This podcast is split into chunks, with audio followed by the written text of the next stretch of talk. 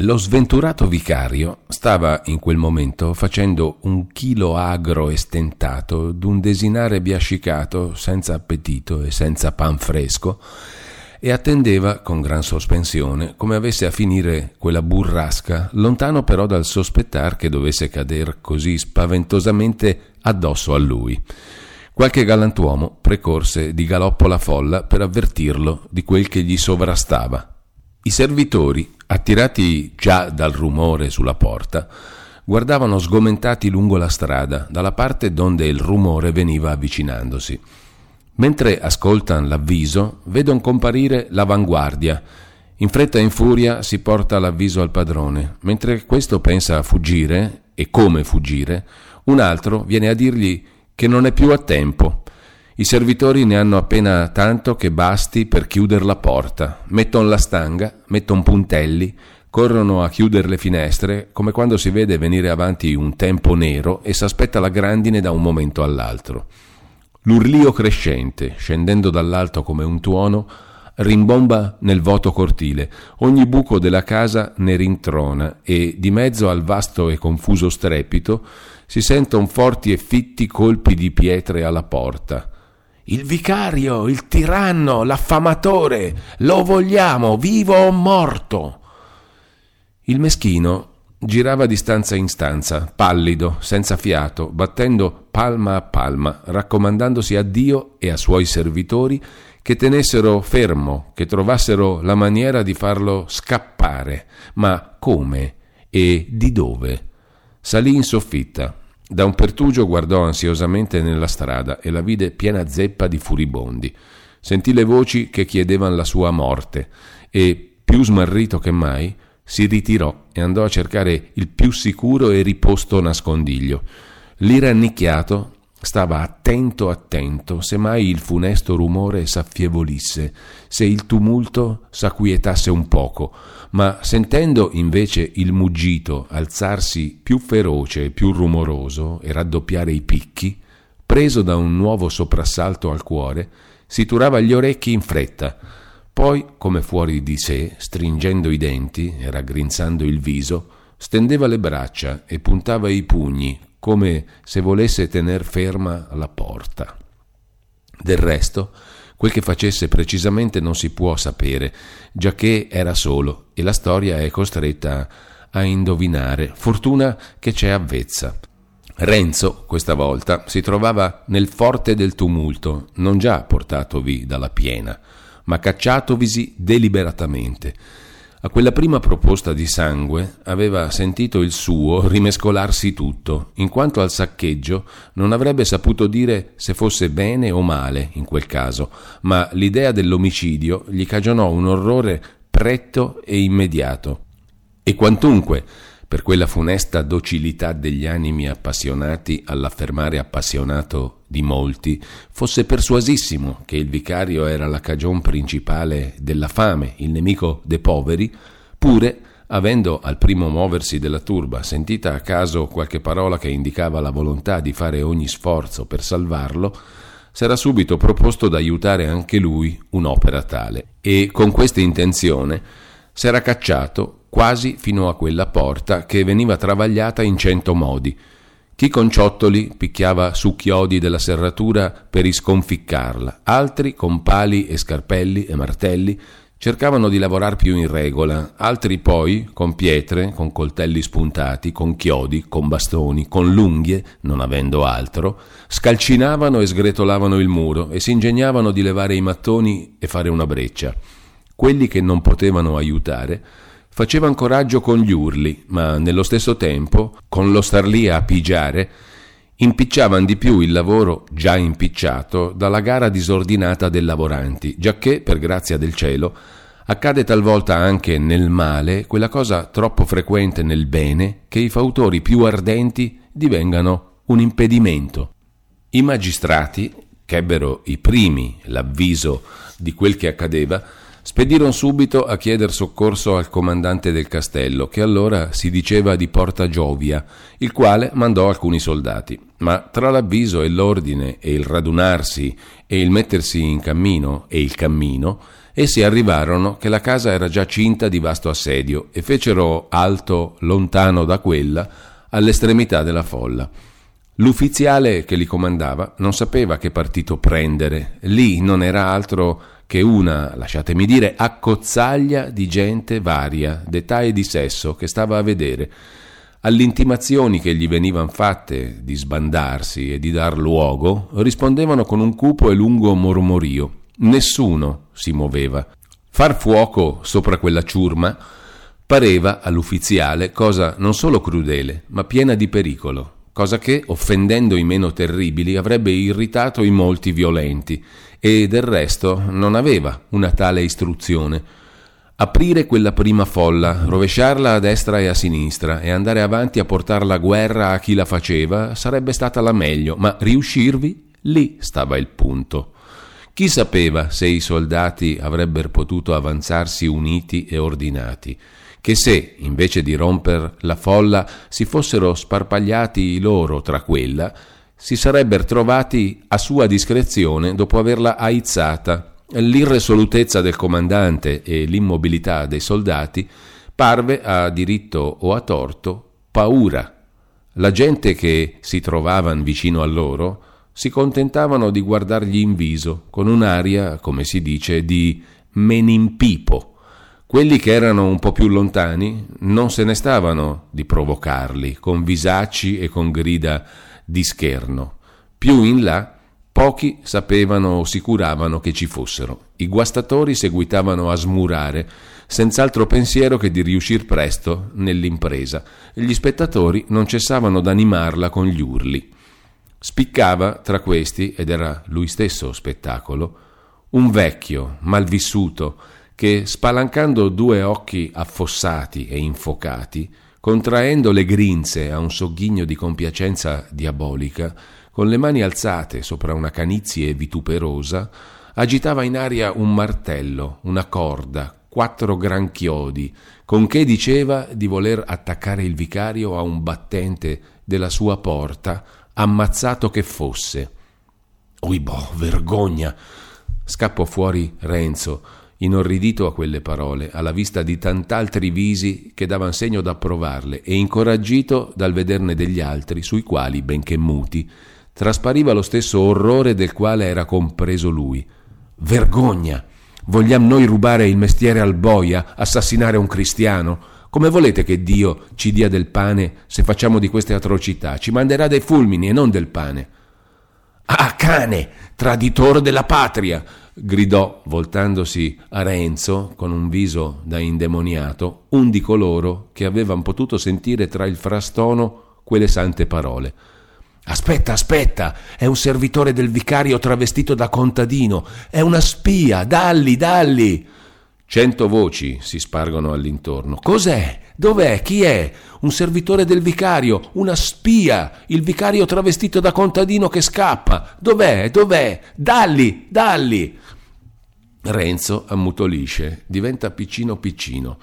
Vorrebbe sparire. Alcuni suoi vicini lo prendono in mezzo e con alte e diverse grida cercano di confondere quelle voci nemiche e omicide, ma ciò che più di tutto lo servì fu un largo, largo, che si sentì gridargli vicino. Largo, è qui l'aiuto, largo, eh! Cos'era? Era una lunga scala a mano che alcuni portavano per appoggiarla alla casa e entrarci da una finestra. Ma per buona sorte quel mezzo, che avrebbe resa la cosa facile, non era facile esso a mettere in opera. I portatori all'una e all'altra cima e di qua e di là della macchina, urtati, scompigliati, divisi dalla calca, andavano a onde, uno con la testa tra due scalini e gli staggi sulle spalle, oppresso come sotto un giogo scosso, mugghiava. Un altro veniva staccato dal carico con una spinta. La scala, abbandonata, picchiava spalle, braccia, costole. Pensate cosa dovevano dire coloro de quali erano. Altri sollevano con le mani il peso morto, vi si cacciano sotto, se lo mettono addosso, gridando Animo, andiamo! La macchina fatale s'avanza balzelloni e serpeggiando.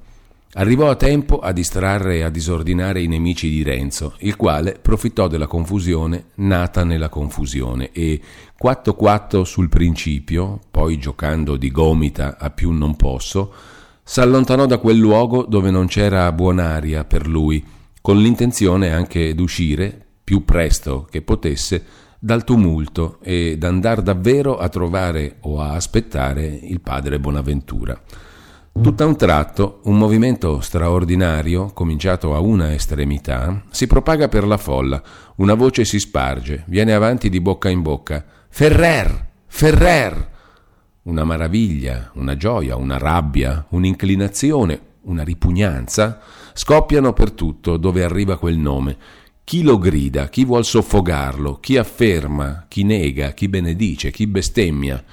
È qui Ferrer! Non è vero, non è vero. Sì, sì, viva Ferrer, quello che ha messo il pane a buon mercato. No, no, è qui, è qui in carrozza. Cosa importa? Che c'entra lui? Non vogliamo nessuno. Ferrer, viva Ferrer, l'amico della povera gente, viene per condurre in prigione il vicario. No, no, vogliamo far giustizia noi. Indietro, indietro. Sì, sì, Ferrer, venga Ferrer, in prigione il vicario.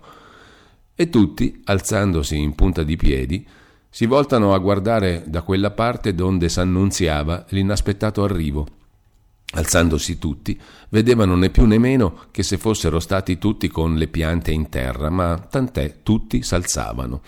Infatti, all'estremità della folla, dalla parte opposta a quella dove stavano i soldati, era arrivato in carrozza Antonio Ferrer, il gran cancelliere, il quale, rimordendogli probabilmente la coscienza d'essere co suoi spropositi e con la sua ostinazione stato causa o almeno occasione di quella sommossa, veniva ora a cercar d'acquietarla ed impedirne almeno il più terribile e irreparabile effetto, veniva a spender bene una popolarità mal acquistata. Nei tumulti popolari c'è sempre un certo numero d'uomini che, o per un riscaldamento di passione, o per una persuasione fanatica, o per un disegno scellerato, o per un maledetto gusto del soqquadro, fanno di tutto per ispinger le cose al peggio, propongono o promuovono i più spietati consigli, soffian nel fuoco ogni volta che principia a illanguidire.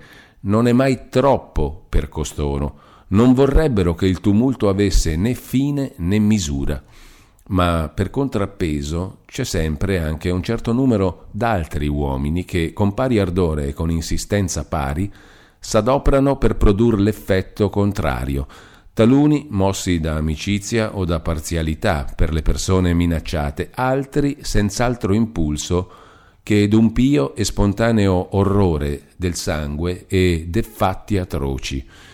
Il cielo li benedica.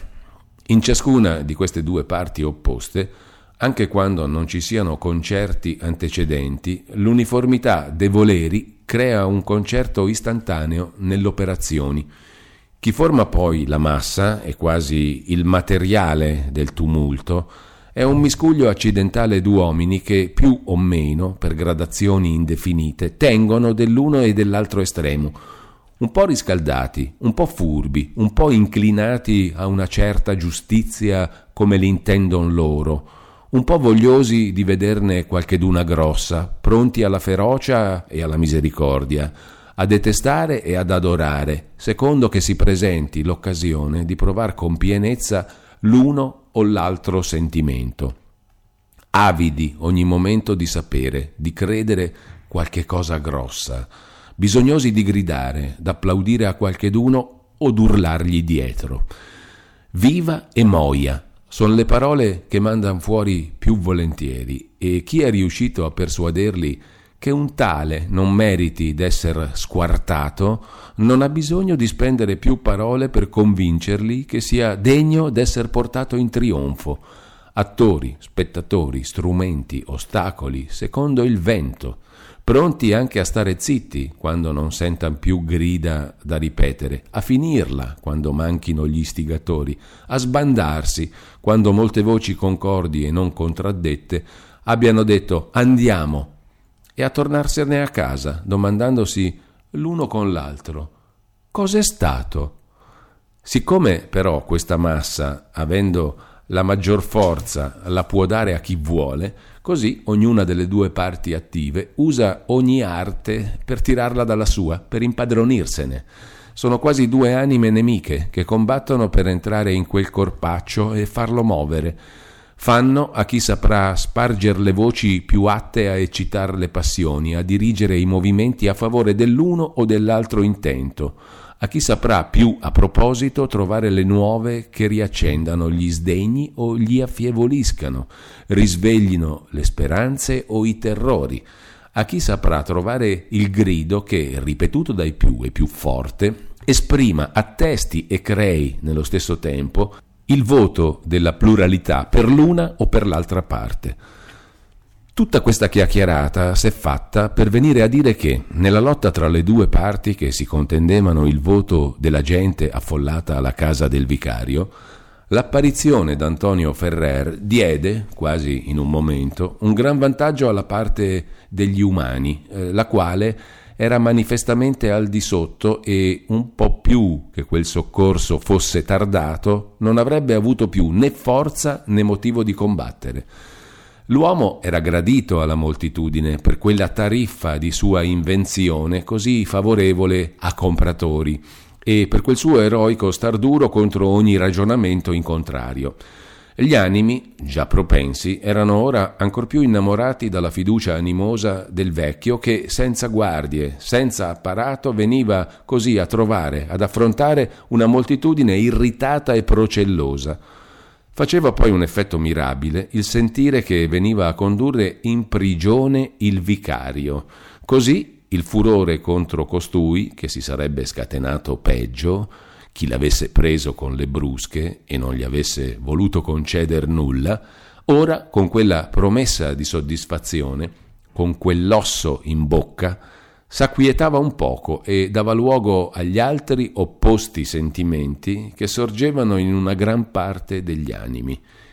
I partigiani della pace, ripreso fiato, secondavano Ferrer in cento maniere, quelli che si trovavano vicini a lui eccitando e rieccitando con loro il pubblico applauso e cercando insieme di far ritirare la gente per aprire il passo alla carrozza gli altri applaudendo, ripetendo e facendo passare le sue parole o quelle che a loro parevano le migliori che potesse dire, dando sulla voce ai furiosi ostinati e rivolgendo contro di loro la nuova passione della mobile adunanza.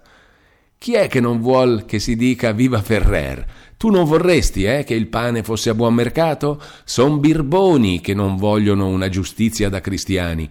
E c'è di quelli che schiamazzano più degli altri per fare scappare il vicario. In prigione il vicario. Viva Ferrer, largo a Ferrer. E crescendo sempre più quelli che parlavano così, s'andava a proporzione abbassando la baldanza della parte contraria di maniera che i primi dal predicare vennero anche a dar sulle mani a quelli che diroccavano ancora, a cacciarli indietro, a levar loro dall'unghie gli ordigni. Questi fremevano, minacciavano anche, cercavano di rifarsi, ma la causa del sangue era perduta. Il grido che predominava era prigione, giustizia, Ferrer. Dopo un po' di dibattimento, coloro furono respinti, gli altri si impadronirono della porta e per tenerla difesa da nuovi assalti e per prepararvi l'adito a Ferrer. E alcuno di essi, mandando dentro una voce a quelli di casa, fessure non ne mancava, gli avvisò che arrivava soccorso e che facessero star pronto il vicario per andar subito in prigione. Avete inteso? È quel Ferrer che aiuta a far le gride? domandò a un nuovo vicino il nostro Renzo, che si rammentò del Vidit Ferrer che il dottore gli aveva gridato all'orecchio facendoglielo vedere in fondo di quella tale. Già, il gran cancelliere, gli fu risposto. È un galantuomo, non è vero? E come se è un galantuomo? È quello che aveva messo il pane a buon mercato e gli altri non hanno voluto e ora viene a condurre in prigione il vicario, che non ha fatto le cose giuste. Non fa bisogno di dire che Renzo fu subito per Ferrer. Volle andargli incontro addirittura. La cosa non era facile, ma con certe sue spinte e gomitate da Alpigiano, riuscì a farsi far largo e a arrivare in prima fila, proprio di fianco alla carrozza. Era questa già un po' inoltrata nella folla e in quel momento stava ferma per uno di quegli incagli inevitabili e frequenti in una andata di quella sorte. Il vecchio Ferrer presentava ora all'uno, ora all'altro sportello un viso tutto umile, tutto ridente, tutto amoroso, un viso che aveva tenuto sempre in serbo per quando si trovasse alla presenza di don Filippo IV, ma fu costretto a spenderlo anche in questa occasione. Parlava anche, ma il chiasso e il ronzio di tante voci, gli evviva stessi che si facevano a lui, lasciavano ben poco, e a ben pochi, sentir le sue parole. S'aiutava dunque co gesti, ora mettendo la punta delle mani sulle labbra a prendere un bacio che le mani, separandosi subito, distribuivano a destra e a sinistra in ringraziamento della pubblica benevolenza, ora stendendole e muovendole lentamente fuori d'uno sportello per chiedere un po' di luogo, ora abbassandole garbatamente per chiedere un po' di silenzio. Quando n'aveva ottenuto un poco, i più vicini sentivano e ripetevano le sue parole. Pane, abbondanza, vengo a far giustizia, un po' di luogo, di grazia. Sopraffatto poi, e come soffogato dal fracasso di tante voci, dalla vista di tanti visi fitti, di tant'occhi addosso a lui, si tirava indietro un momento, gonfiava le gote, mandava un gran soffio e diceva tra sé: Por mi vida, che de gente! Viva Ferrer, non abbia paura, lei è un galantuomo, pane, pane. Sì, pane, pane, rispondeva Ferrer. Abbondanza, lo prometto io. E metteva la mano al petto. Un po' di luogo, aggiungeva subito. Vengo per condurlo in prigione, per dargli il giusto gastigo che si merita. E soggiungeva sottovoce: Si è sculpable. Chinandosi poi innanzi verso il cocchiere, gli diceva in fretta Adelante, Pedro, si puedes.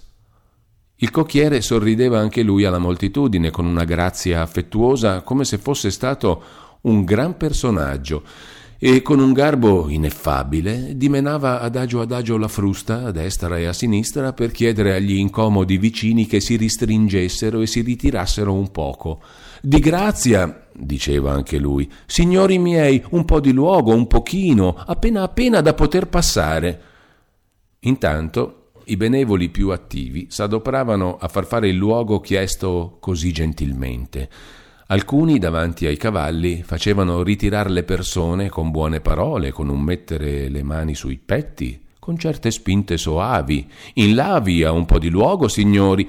Alcuni facevano lo stesso dalle due parti della carrozza perché potesse passare senza arrotar piedi né ammaccar mostacci, che oltre il male delle persone sarebbe stato porre a un gran repentaglio l'auge d'Antonio Ferrer. Renzo, dopo essere stato qualche momento a vagheggiare quella decorosa vecchiezza, conturbata un po' dall'angustia, aggravata dalla fatica, ma animata dalla sollecitudine, abbellita, per dir così, dalla speranza di togliere un uomo alle angosce mortali, Renzo, dico, mise da parte ogni pensiero d'andarsene e si risolvette d'aiutare Ferrer e di non abbandonarlo finché non fosse ottenuto l'intento. Detto fatto, si mise con gli altri a far largo e non era certo de meno attivi. Il largo si fece, tirandosi o andando a fargli un po' di strada più innanzi. Adelante, presto, con juizio, gli disse anche il padrone, e la carrozza si mosse. Ferrer, in mezzo ai saluti che scialacquava al pubblico in massa, ne faceva certi particolari di ringraziamento, con un sorriso di intelligenza, a quelli che vedeva adoprarsi per lui, e di questi sorrisi ne toccò più d'uno a Renzo, il quale, per la verità, se li meritava, e serviva in quel giorno il gran cancelliere meglio che non avrebbe potuto fare il più bravo dei suoi segretari. Al giovane Montanaro, invaghito di quella buona grazia, pareva quasi d'aver fatto amicizia con Antonio Ferrer, la carrozza, una volta incamminata, seguitò poi, più o meno adagio e non senza qualche altra fermatina. Il tragitto non era forse più che un tiro di schioppo, ma riguardo al tempo impiegatovi avrebbe potuto parere un viaggetto anche a chi non avesse avuto la santa fretta di Ferrer. La gente si muoveva davanti e di dietro, a destra e a sinistra della carrozza, a guisa di cavalloni intorno a una nave che avanza nel forte della tempesta. Più acuto, più scordato, più assordante di quello della tempesta era il frastono. Ferrer, guardando ora da una parte, ora dall'altra, atteggiandosi e gestendo insieme, cercava di intendere qualche cosa per accomodare le risposte al bisogno. Voleva far alla meglio un po' di dialogo con quella brigata d'amici, ma la cosa era difficile, la più difficile forse che gli fosse ancora capitata in tant'anni di gran cancellierato. Ogni tanto però qualche parola, anche qualche frase, ripetuta da un crocchio nel suo passaggio, gli si faceva sentire come lo scoppio d'un razzo più forte si fa sentire nell'immenso scoppiettio d'un fuoco artificiale. E lui, ora ingegnandosi di rispondere in modo soddisfacente a queste grida, ora dicendo a buon conto le parole che sapeva dover essere più accette o che qualche necessità istantanea pareva richiedere, parlò anche lui per tutta la strada. Sì, signori, Pane, abbondanza, lo condurrò io in prigione, sarà gastigato. Si è sculpabile. Sì, sì, comanderò io. Il pane a buon mercato. Ah sì es. Così è, voglio dire. Il re, nostro signore, non vuole che codesti fedelissimi vassalli patiscan la fame. Ox, ox, guardaos, non si facciano male, signori. Pedro, adelante con juicio. Abbondanza, abbondanza, un po' di luogo per carità. Pane, pane, in prigione, in prigione. Cosa?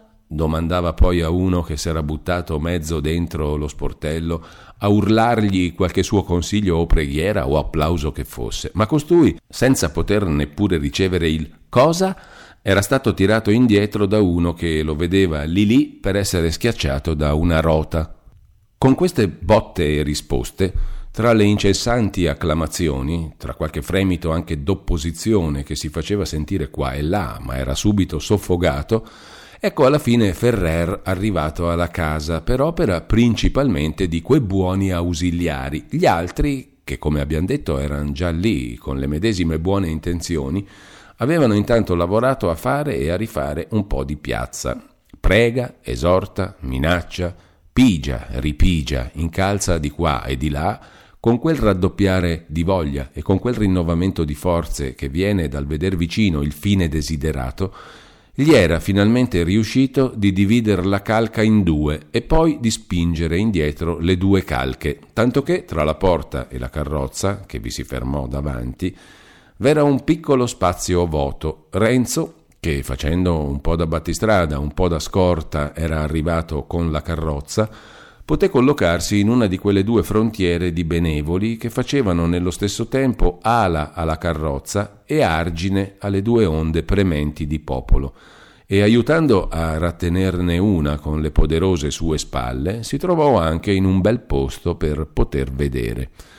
Ferrer mise un gran respiro quando vide quella piazzetta libera e la porta ancor chiusa. Chiusa Qui vuol dire non aperta, del resto i gangheri erano quasi sconficcati fuori dai pilastri, i battenti scheggiati, ammaccati, sforzati e scombaciati nel mezzo lasciavano vedere fuori, da un largo spiraglio, un pezzo di catenaccio storto, allentato e quasi divelto che, se vogliamo dir così, li teneva insieme. Un galantuomo s'era affacciato a quel fesso, a gridar che aprissero, un altro spalancò in fretta lo sportello della carrozza. Il vecchio mise fuori la testa, s'alzò e, afferrando con la destra il braccio di quel galantuomo, uscì e scese sul predellino. La folla, da una parte e dall'altra, stava tutta in punta di piedi per vedere, mille visi, mille barbe in aria. La curiosità e l'attenzione generale creò un momento di generale silenzio. Ferrer, fermatosi quel momento sul predellino, diede un'occhiata in giro, salutò con un inchino la moltitudine, come da un pulpito, e, messa la mano sinistra al petto, gridò pane e giustizia. E Franco, diritto, togato, scese in terra tra l'acclamazioni che andavano alle stelle. Intanto quelli di dentro avevano aperto, ossia avevano finito d'aprire, tirando via il catenaccio insieme con gli anelli già mezzi sconficcati e allargando lo spiraglio appena quanto bastava per fare entrare il desideratissimo ospite.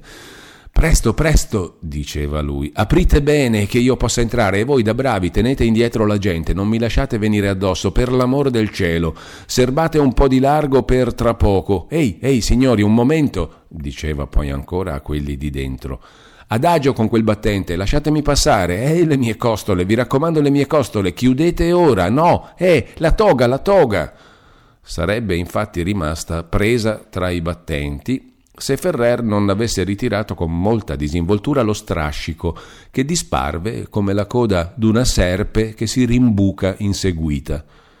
Riaccostati i battenti furono anche riappuntellati alla meglio. Di fuori quelli che s'erano costituiti guardia del corpo di Ferrer lavoravano di spalle, di braccia e di grida a mantenere la piazza vota, pregando in cuor loro il Signore che le lo facesse far presto. Presto, presto, diceva anche Ferrer di dentro, sotto il portico, ai servitori, che gli si eran messi d'intorno ansanti, gridando Sia benedetto, ah, eccellenza, oh, eccellenza, uh, eccellenza. Presto, presto, ripeteva Ferrer, dov'è questo benedettuomo?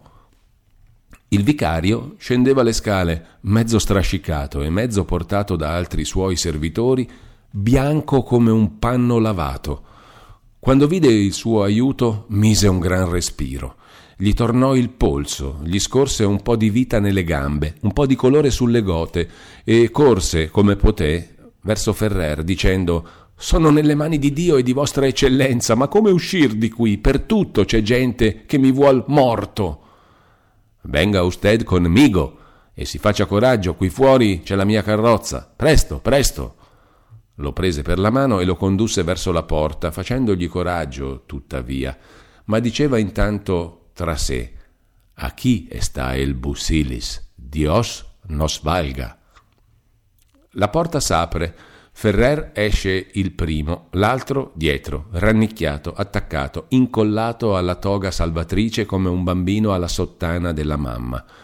Quelli che avevano mantenuta la piazza vuota fanno ora, con un alzar di mani, di cappelli, come una rete, una nuvola, per sottrarre alla vista pericolosa della moltitudine il vicario, il quale entra il primo nella carrozza e vi si rimpiatta in un angolo. Ferrer sale dopo, lo sportello vien chiuso, la moltitudine vide inconfuso, riseppe, indovinò quel che era accaduto e mandò un urlo d'applausi e d'imprecazioni. La parte della strada che rimaneva da farsi poteva parer la più difficile e la più pericolosa, ma il voto pubblico era abbastanza spiegato per lasciare andare in prigione il vicario e nel tempo della fermata molti di quelli che avevano agevolato l'arrivo di Ferrer s'eran tanto ingegnati a preparare e a mantenere come una corsia nel mezzo della folla che la carrozza poté, questa seconda volta, andare un po' più lesta e di seguito.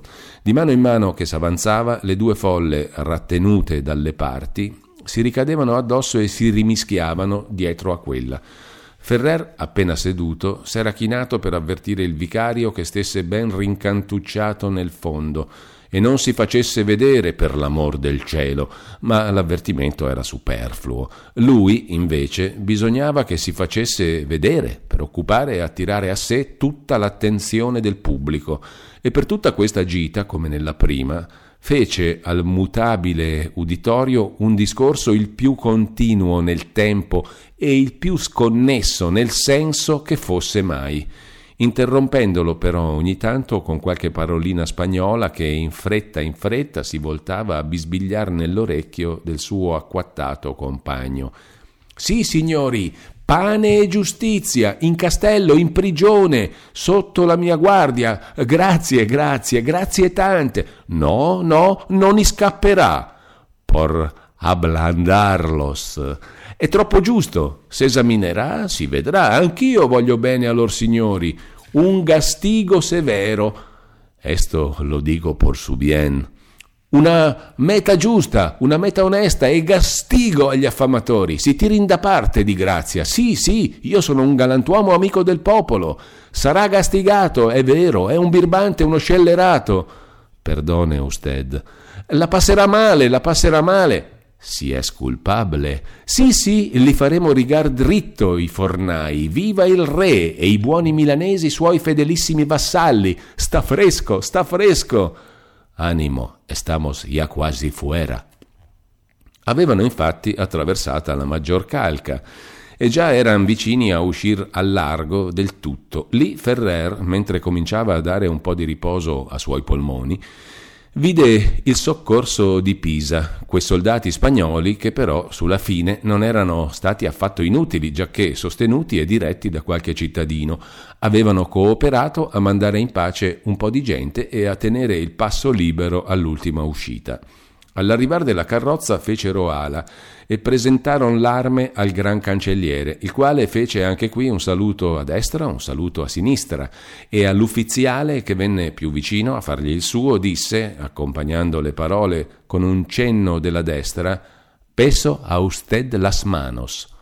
Parole che l'uffiziale intese per quel che volevano dir realmente, cioè m'avete dato un bell'aiuto. In risposta fece un altro saluto e si ristrinse nelle spalle. Era veramente il caso di dire cedant arma toghe, ma Ferrer non aveva in quel momento la testa a citazioni e del resto sarebbero state parole buttate via perché l'uffiziale non intendeva il latino. A Pedro, nel passar tra quelle due file di Micheletti, tra quei moschetti così rispettosamente alzati, gli tornò in petto il cuore antico, si riebbe affatto dallo sbalordimento, si rammentò chi era e chi conduceva e, gridando Uè, uè, senza aggiunta ad altre cerimonie, alla gente ormai rada abbastanza per poter essere trattata così, e sferzando i cavalli, fece loro prender la rincorsa verso il castello. Levantese, levantese, estamos ya fuera, disse Ferrer al vicario, il quale, rassicurato dal cessar delle grida e dal rapido moto della carrozza e da quelle parole, si svolse, si sgruppò, s'alzò e, riavutosi alquanto, cominciò a render grazie, grazie e grazie al suo liberatore. Questo, dopo essersi condoluto con lui del pericolo e rallegrato della salvezza, ah! esclamò, battendo la mano sulla sua zucca monda. Che dirà de esto su eccellenza? Che ha già tanto la luna a rovescio per quel maledetto casale che non vuole arrendersi. Che dirà il conde duche, che piglia ombra se una foglia fa più rumore del solito? Che dirà el rey, nuestro señor, che pur qualche cosa bisognerà che venga a risapere d'un fracasso così, e sarà poi finito? Dios lo sabe. Ah, per me non voglio più impicciarmene, diceva il vicario. Me ne chiamo fuori, rassegno la mia carica nelle mani di vostra eccellenza e vo a vivere in una grotta su una montagna a far l'eremita lontano, lontano da questa gente bestiale. Usted farà quello che sarà più conveniente per il servizio de su majestad, rispose gravemente il gran cancelliere. Sua Maestà non vorrà la mia morte, replicava il vicario, in una grotta, in una grotta, lontano da costoro. Che avvenisse poi di questo suo proponimento non lo dice il nostro autore, il quale, dopo aver accompagnato il pover'uomo in castello, non fa più menzione dei fatti suoi.